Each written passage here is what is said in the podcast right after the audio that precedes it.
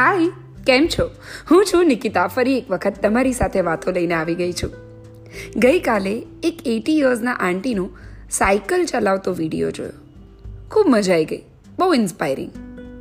એટલે એમની આટલી એજ છે, એવું કહી જ ના શકાય. એજ અને સમય બંને આગળ ભાગે છે.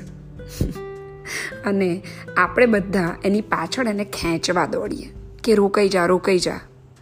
સૌથી મોટું કારણ સમય જાય છે, એની સાથે સાથે આપણા શરીરમાં આપણો દેખાવ બદલાતો જાય છે. અને હ્યુમન બિંગ્સને પોતાના દેખાવ સાથે ખૂબ પ્રેમ છે. એટલે જૂના ફોટોઝ જોઈએ ને, તો હંમેશા એવું લાગે કે હું બહુ સરસ દેખાતો હતો. હું બહુ સરસ લાગતી હતી. મારા વાળ તો જો. જો, મારી સ્કિન એ વખતે પણ કેટલી સરસ હતી. હવે થોડા રિંકલ્સ પડી ગયા. એટલે આ જે રિંકલ્સ છે, વાળનો રંગ છે, જે કાળામાંથી થોડો ગ્રે થતો જાય, એ ના ગમે.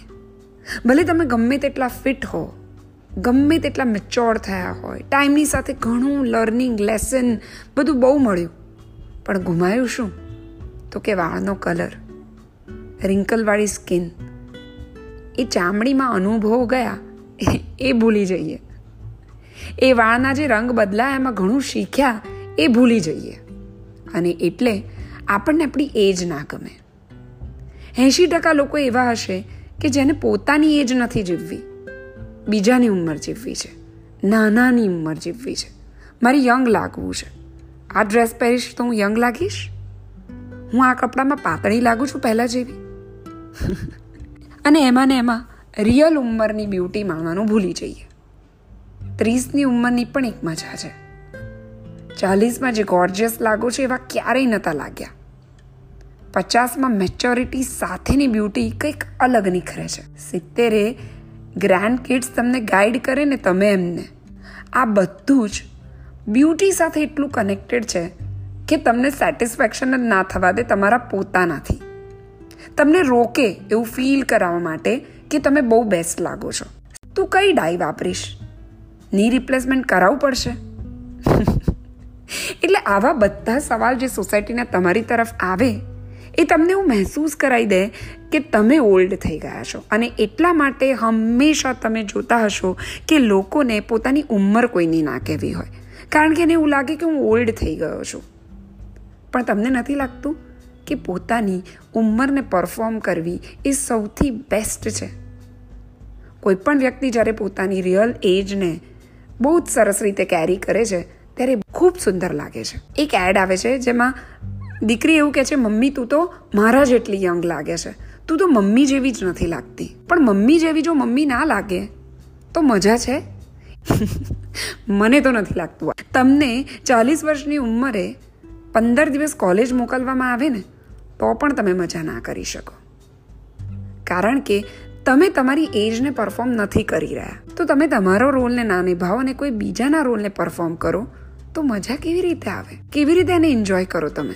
આ કહેવા પાછળની વાત એટલે છે, કારણ કે મલ્ટીનેશનલ કંપનીનું તો કામ છે કે બહુ જ ખરાબ રીતે પીડાતા, દેખાવને એન્જોય ના કરતા અને ખૂબ જ રિંકલવાળા દુઃખી એવા પાત્રને મૂકીને કેવડાવે કે હું બહુ દુઃખી છું, કારણ કે મારો આવો દેખાવ છે, પણ મને આ સાબુ અને આ ક્રીમથી ખૂબ ફાયદો થયો હું બહુ યંગ લાગું છું. તમે ઇમિડિયેટલી એ કાકામાં તમને પોતાને જુઓ, એ ક્રીમને ખરીદી લો એટલે એનું કામ પૂરું થઈ જાય છે. પણ મને એવું લાગે છે, એ ગ્લોરિયસ એજ અને યર્સને સેલિબ્રેટ કરતાં કરતાં જીવીએ, એમાં જ મજા છે. શું કરવા આપણે એવી મલ્ટીનેશનલ કંપનીને સરેન્ડર થઈ જઈએ અને આપણી એજને ભૂલી જઈએ? કારણ કે આપણે ત્યાં તો કીટી પાર્ટી હોય કે પાર્ટીસ વાત તો દેખાવની જ થાય. પતલી થઈ ગઈ, જાડી થઈ ગઈ અને એમાં ને એમાં આપણે આપણી જીવનની એજ જે છે એને બાજુ પર મૂકી દઈએ. પણ ઘણા લોકોને ચેલેન્જીસ ગમતી હોય છે. એ લોકોને ચાલીસની ઉંમરે બી વીસના લાગવું હોય. તો એ ચેલેન્જ એમને એન્જોય કરવા દઈએ. ઘણી ચેલેન્જીસ બની જ એના માટે હોય છે કે જે સમયને કાપે છે.